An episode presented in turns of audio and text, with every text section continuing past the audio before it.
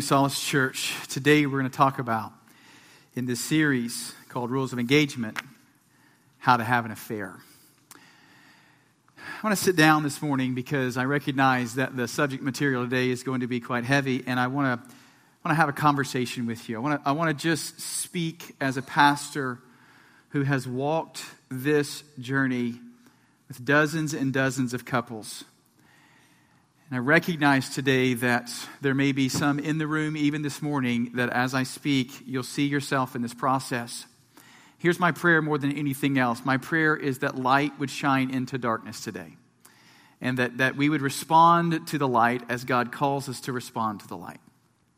This morning, I recognize, as we've already said in previous weeks, that that two individual people who are unique and oftentimes very broken, joining together their lives and trying to, to, to connect and trying to do life together is a very difficult thing. And there are times along the way, in the midst of a marriage relationship, where there is distance that's created. Sometimes it's intentional, sometimes it's just the drift, sometimes it's the busyness of life. And in a marriage relationship, oftentimes there is a place in the relationship that is very dangerous for the couple to get to, and I'll explain to you what that looks like in a moment. But because I recognize it is widespread, I felt like it's important for us to understand the progression of what it looks like to drift from my spouse to actually engaging in a full blown affair with someone else. I want to concede one point, though, before we get started. I recognize that what I'm going to describe to you is uh, the, the, the kind of the methodical step by step process of having an affair. But here's the concession I recognize that affairs can happen almost overnight. I recognize that no one literally wakes up in the morning and says, I think I'll have an affair.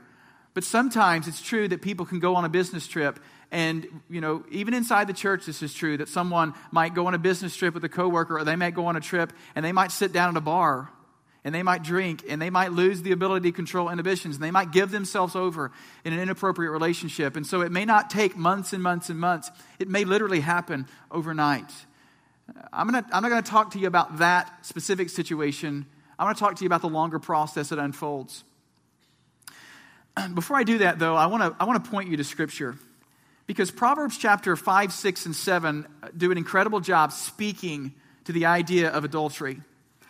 And one of the things I love about the text, and this is not the only place that adultery is talked about in the book of Proverbs or in the Bible entirely, but in these three chapters, it's very clear that, that Proverbs is seeking to communicate the dangers of adultery.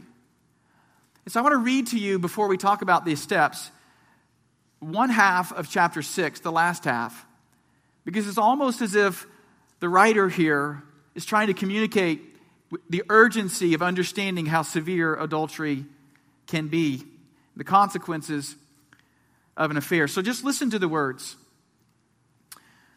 Verse number 20 of chapter 6, it won't be on your screen. You can just listen or follow along with me. My son, keep your father's command and do not forsake your mother's teaching. Bind them upon your heart forever. Fasten them around your neck. When you walk, they will guide you. When you sleep, they will watch over you. When you awake, they will speak to you. For these commands are a lamp.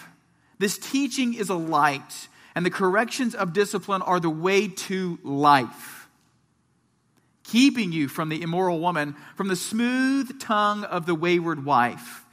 Do not lust in your heart after her beauty, or let her captivate you with her eyes.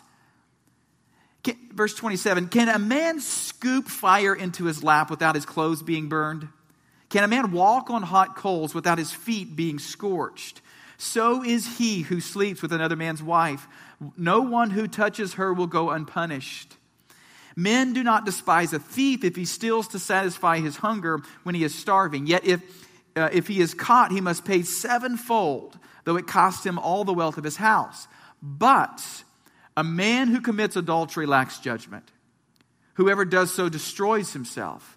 Blows and disgrace are his lot, and his shame will never be wiped away. For jealousy arouses a husband's fury, and he will show no mercy when he takes revenge. He will not accept any compensation. He will refuse the bribe, however great it is. Do you see the wisdom here? Pay attention to your mommy and daddy. They know you well.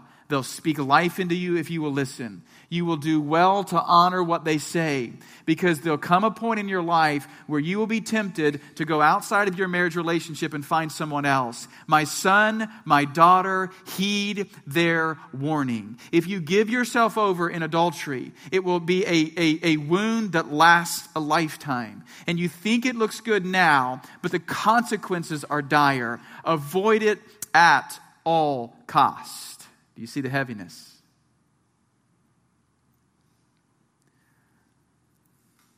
One of the most amazing things about going through an affair, though, is the fact that we deceive ourselves into believing that this is not true. I want to show you what the self deception looks like as we walk through. And what I'm going to give you today, and this will be on your screen, are the 12 steps to having an affair. 12 steps to having an affair. Now, Tommy Nelson, who I referenced just uh, last week in his, in his series on Song of Solomon, talks about the ease with which we have an affair or commit adultery. And he lists out this, I think there's six or seven E's that he goes through. And there's other versions of this as well, but these are the 12 steps that I think fit best into the conversation I felt like God was leading me to have with you this morning. Step number one in how to have an affair is readiness. Readiness is that point in a marriage relationship where one or both of the, of the spouses begin to drift away and apart emotionally from their spouse. There's a point at which it, the relationship turns from health to brokenness. And it's not an overnight moment, but oftentimes it's gradual in its progression. But it's that time in a relationship where the husband and wife just don't feel connected. Um, you know, the husband's need is not being met, uh, the wife's needs are not being met. And so they begin to be, they begin to wonder is, did I marry the right person? what's wrong with us, they begin to look around at other relationships and they don't see the kind of dysfunction or brokenness maybe they're experiencing. And they begin to wonder, am I in the right place and with the right person? Now, I would suggest to you that every marriage goes through this period at some point in the relationship. Every marriage goes through a point where there is distance that's created, and one or both of the spouses are vulnerable to engaging in a relationship with someone else outside the relationship. I say this every time I do premarital coaching. I, at the very end of premarital coaching, I will look at the husband and the wife and I will say this to them. I'll say, Wife, your husband has very specific needs, which we've already covered in this coaching. And hear me if you do not meet those needs, he will be tempted to look outside of the relationship for someone to meet those needs. And I look at the husband and I say, I'm not giving you permission to go outside the relationship. And I'm not giving you excuse to go outside the relationship. I'm just telling you that's reality. And I look at the husband and I say, Your wife has specific needs, and we've talked about them. And if you do not meet those needs, she will be tempted to go outside of the relationship to have those needs met. And I look at the wife and I say, I'm not giving you permission to, and I'm not excusing the behavior. I'm just saying that's the reality of the world we live in. The readiness stage is that period in which our heart becomes vulnerable to someone else. Step number two in the, relation, in the, in the, in the process of having an affair is what's called alertness. In this stage, there is someone that captures your attention. Here's the truth in the circles of relationships that we run in, at work, at church, at school, in sports, in our communities, in all of these circles, there are people who are attractive. now, I recognize there's some guys here who work with like six or seven other dudes, and maybe for you in your work, that's not the place. But somewhere along the way, there is someone that's attractive to you. And there's nothing wrong in and of itself with working or engaging with or being in community with attractive people. You can't avoid that. And sometimes that attraction is physical, you admire the beauty of someone, and sometimes it's the way they communicate or their personality that draws you in. And there's nothing wrong with, with appreciating someone else's uh, uh, uh, attractiveness in and of themselves. The danger is when the readiness stage has already happened in your heart. And so all of those people who you, you know, might admire for their attractiveness innocently, now all of a sudden one of them becomes very interesting to you. You, you look at them a little bit differently. You see them as attractive in a little bit of a different way, like you haven't before. And, and there's a spark. There's something that begins to be stirred within you that says, I would like to know them a little bit better. In this stage of alertness, it's often true that, that, that, that the person who finds that someone attractive begins to have just some thoughts, some, some thoughts in fantasy land about what it would look like to kind of connect with them more at a deeper level. At the alertness level, as this progresses, those thoughts turn from what would it look like to hang with them to, quite honestly, sometimes it even turns sexual. What would it look like to be sexually uh, attracted to them or sexually engaged with them? It's very early on the mind begins to wonder what would it look like for me to be with them?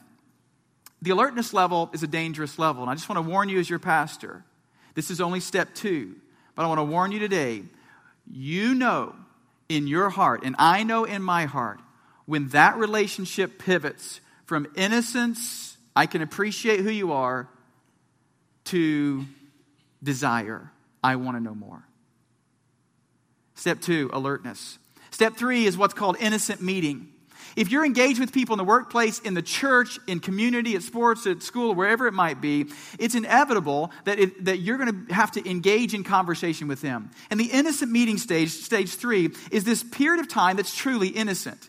You have to be with them. Maybe you sit by them at a sporting activity because those are the seats that are available. Or maybe you're just working in church with them or in a ministry with them. Or maybe your job demands that you're in conversations with them or in community with them. These are innocent meetings. And you've had these innocent meetings before, but for some reason, because you've gone through step one and two, those meetings, which on the surface are innocent, now become an opportunity for you to live out part of your fantasy, which is to get to know them better. And so in step three, these innocent meetings take on a whole new situation. One of the things that begins to happen in this stage is prolonged eye contact. Where before you could search throughout the room and it wouldn't be any big deal, but now when you get to that person and your eyes land at them, they stay longer than you know that they should because you want to know them more. Innocent meetings create the opportunity for emotional connection to happen and ultimately for these beginning stages of connection to start to develop. The innocent meeting stage is truly that. And here's the deal you can't avoid necessarily these innocent meetings. And at this point, hearing, you don't even think you need to avoid them because self deception is now beginning to take hold. And you're like, well, we have to be together anyway. I can't stop working with this person. I can't take my son off that team. I can't take my son out of school. We have to interact with one another. By the way, happens inside the church as well. I'm doing ministry with this person. It's innocent. We both love Jesus. We both love doing this kind of ministry together. I can't stop. I would be dishonoring God. Self deception. The fourth stage in this process is called intentional meetings. Innocent meetings happen because they have to, intentional meetings happen because you plan for them to. In this stage of the affair, what takes place is, is that all those opportunities that were random and innocent before, now you begin to craft so that they appear innocent but are now on purpose. And you begin to make sure you're working with that person in right environments, or you're on that sports team doing that specific task that has to be done, or you're in that church doing that ministry at that time with that person because, hey, we just have to do it. Now you're planning. And the self deception is this. You ready? The self deception is, you know what? I just like being around this person. We work well together. We connect. We get things done when we're together. You know what? When we team up, it's a great experience. It's the intentional meetings that still on the surface look innocent. At this stage in the affair, most people don't know what's going on. Your spouse may feel distant from the marriage, but they don't know the progression that's going on in your heart. And so there may or may not be some questions here, but your mind begins to run. The fantasies begin to become more real. It's very likely in these initial stages that you begin to dream about this other person. Oftentimes, these dreams are, are it's kind of like fuel for the fire for you in this process. Intentional meetings. In this period of time, um, the excitement of sexual attraction begins to present itself. When you're with them, you're drawn to them. Step number five in the process of how to have an affair is called public lingering. The public lingering stage is when you find yourself in the public arena with this person, but in your mind and in your heart, you shut out the rest of the individuals in the room and your focus is on this person. And it just so happens that you find yourself near them in public squares and in public places. The rest of people, the rest of the people in the room may or may not yet know what's going on, although they're probably getting a whiff at this point, but you just happen to be right next to them in public. So the public lingering means in those public places, you begin to stare and you begin to smile. And you begin to laugh at their jokes because they're, you know, they're just so funny. Even though they're probably not that funny and they've never been funny before, at this point they become hilariously funny.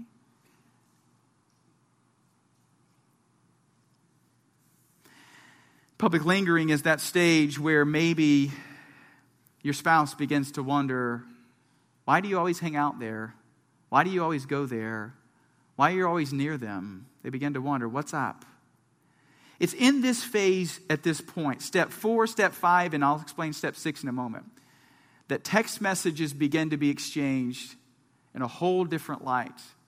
While you may have been exchanging text messages before, the text messages shift to different conversations. Um, the, the, the interaction becomes way more personal at this point. It's not business, it's not accomplishing something, now it's connecting. Public lingering. Step number seven is called private lingering. In this phase, the, the, the public lingering turns to private in this way the, the, the, the atmosphere where everyone is involved and everyone is, is there, you know, in that environment you're connecting. But it just so happens by random chance and no purpose of your own, sarcasm included, that you two just happen to stay longer than anyone else does at the event. I just needed to stay. And I just, you know, I was just enjoying myself so much. And it just so happens that this other person that, that I just found interesting happened to stay along as well and you stay in those environments and you create opportunities to connect. So once the mass is dismissed, you're still hanging around one another. Again, the jokes become even more funny, the gaze is longer, the interaction more personal. The conversation soon turns from transactional details, you know, getting the things done, to now like, how's your life and what's going on? In the private lingering stage, this is a very dangerous stage, and I just want you to hear me as your pastor. Hear me. This is the moment step six and seven, that an emotional affair begins. Everything previous to this can truly be chalked up to trying to just, you know, trying to, uh, to process and deal with this relationship. And maybe you haven't crossed any lines, and maybe there hasn't been inappropriate conversations, and maybe all your text messages have been pure, and maybe it's true that you had to have all those meetings with that person. At this point is when emotional affair begins. So, next on the list is, pro- is purposeful isolating. In this part of the journey, people began, uh, the, the, the man and woman began to plan time alone for legitimate purposes. Again, in this stage, the, the, the meetings still look on their surface legit, but you come up with a reason to have to swing by their house. You come up with a reason to have to go back to work. You come up with a reason to go to that place. That they're, you come up with a reason to ride in that car with that person to that place. It's intentional now, purposeful, isolating yourselves for one another. In this period of time, what's amazing is self deception is still very much a reality. Because here's what you're thinking. Ready? You're thinking, well, you know, we, just, we have to get things done and we have to do this together. And by the way, I just simply enjoy being around them. And ready? And you know what? My husband doesn't get, husband doesn't get me like this person does. And my wife, she just doesn't understand me like this person does. And so what if I'm around someone that actually does like me and does get me? And so what that they're meeting some small need within me? You know, we're just doing life together, so don't worry about us. The husband or wife at this point is beginning to get worried. They see the interaction at this point. They begin to ask the questions What's going on? What's going on with you? At this point, self deception is still very much a reality. But something very interesting happens at the purposeful isolating period. This is where the conversation goes from, from, from fairly deep to really deep. And you begin to maybe even say stuff like this Man, you know what? My husband just doesn't get me like you do. I, I, you know what? I, I wish that we would have had a chance to meet before. You're the kind of person I'd really like to like to have been with, you know. And I, you know what? I, I my, my, we just, you know, we just don't get at each other. My husband and I, my wife and I. Conversations deepen. Step number eight is pleasurable isolating. Now, in these meetings, you've gone from just having the conversation of, you meet my need, thank you, or my husband or wife doesn't meet my need, and I'm disappointed by that. It's gone from the conversation now to touching. And this is a very interesting stage in the journey of having an affair. In this stage, the man and woman, when they're spending time together, now begin to touch one another. There's shared experiences together of excitement, and, and it's almost like they become kids again. It's very possible in this stage of pleasurable isolating that there are, there's tickling and there's wrestling. You'd be like, come on. That's so childish. It is. But there's something about the euphoria of connecting with someone at this, at this level that draws you in. Hear me. Hear me. The affair process wants to run the full course in you. Sin is not satisfied with partial fulfillment, sin wants ultimate fulfillment. And the reason why these people begin to touch in, in inappropriate ways, although they may not recognize it yet, is because emotional connection draws you into physical connection. So these individuals who would never have considered tickling or wrestling at this point are now beginning to be connected at a different level. They touch, they bump into one another, they happen to just physically touch one another on a regular basis now. Again, rationalization runs the day. So what if I enjoy a special touch? It's no big deal, it's still innocent. Step number nine takes it to the next level. It's called affectionate embracing. In this phase, again, the childish games begin to tick up, uh, uh, tick up even more. Longer, longer touching, oftentimes hugging. In ministry, hear me, in ministry, the appropriate hug is the one arm hug. Okay? It's the right way to hug. And if, you know, if, if it's grandma and you do two, two arm hugs, it's okay. All right? If I hug grandma, don't freak out, right? That's totally okay. But one arm hug is mostly appropriate. Hear me. When you get to this stage in the game, it's full hugging Oftentimes, even in this stage, you might even have shared a kiss at this point. Maybe it's a kiss on a cheek. And you know what Paul said? Paul said, greet each other with a kiss. And so I have to kiss you. That's, I have to do it, right? Self deception, believing that what I'm doing is not wrong. Finally, in, in, in, number 10, step number 10, it's called passionate embracing. In this, in this stage, again, the sexual tension is so high that you are engaging in sexual type touching with one another. You're enjoying the, the, the physical features of one another as you embrace one another. You know what's amazing to me in my research? It's blew me away, but at stage 10, people si- still believe the lie that this stage is not dishonoring at all in their marriage relationship. They believe they haven't crossed any lines at this point, that this still is okay, that they're just, again, there's, you know, that we're just friends and we're, you know, we just, you know, we just like each other as friends and there's nothing more going on. Still self deception. You know, it's very interesting that happens as this thing progresses. Text messages and phone calls and meetings get interrupted abruptly.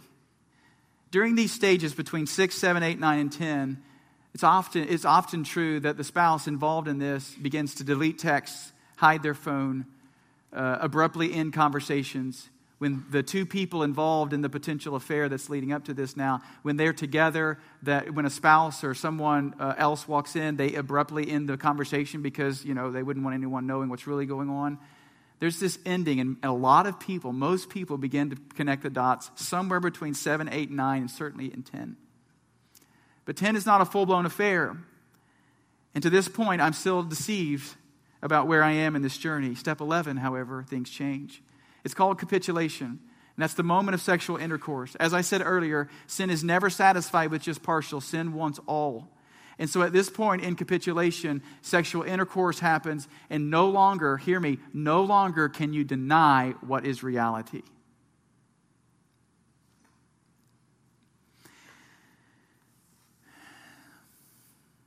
The couple comes to terms with the fact that they've given themselves over. And by the way, steps six through 10 can happen in a matter of days, weeks, months, or year, depending on how strong you are and how great your willpower is. But, if, you know, you can give yourself over in a matter of moments or a matter of months. But this is the process that people go to, to capitulation.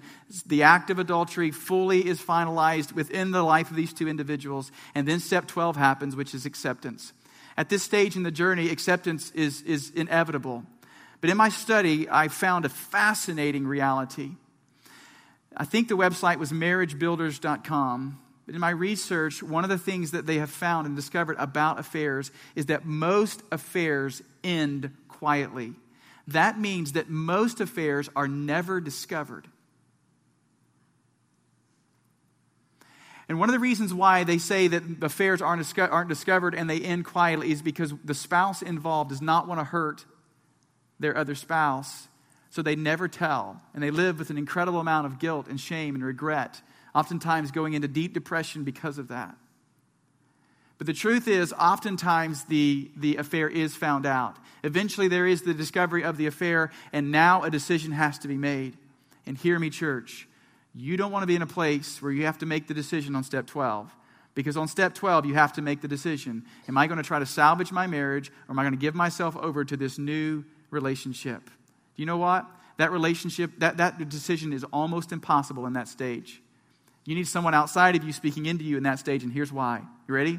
Because your marriage is boring and your marriage doesn't work and you married the wrong person, and here this person is, and the you know the, the, the sex was great and it was exciting and it was passionate and like never before in your marriage, and you connect with this person like never before, and you think, and I think, and we think that that's where it's at, and that's what the marriage is going to look like moving forward.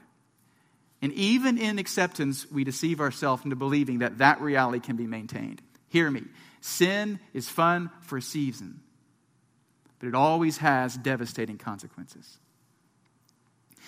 Sometimes people believe that if I marry the person that I had the affair with, that you know, I kind of redeem all this brokenness. But hear me, statistics prove that 80% of marriages who, uh, who got their start in the affair end in divorce. 80% end in divorce. So here's the process of having an affair, steps 1 through 12. And here's my question to you today Can you see yourself in any of those steps? It's very likely in the room right now there is someone, maybe many of us, maybe several of us. You may be on step one or you may be on step two through 10. If that's you here today, before you go any further down that road, I want to close by reading to you Proverbs chapter 5. Because Proverbs chapter 5 is the most clear passage of Scripture in the entire Bible as to what's at stake if you give yourself away in this. Proverbs chapter 5, I'll read it to you. It won't be on the screen. Just listen. My son, pay attention to my wisdom Listen well to my words of insight.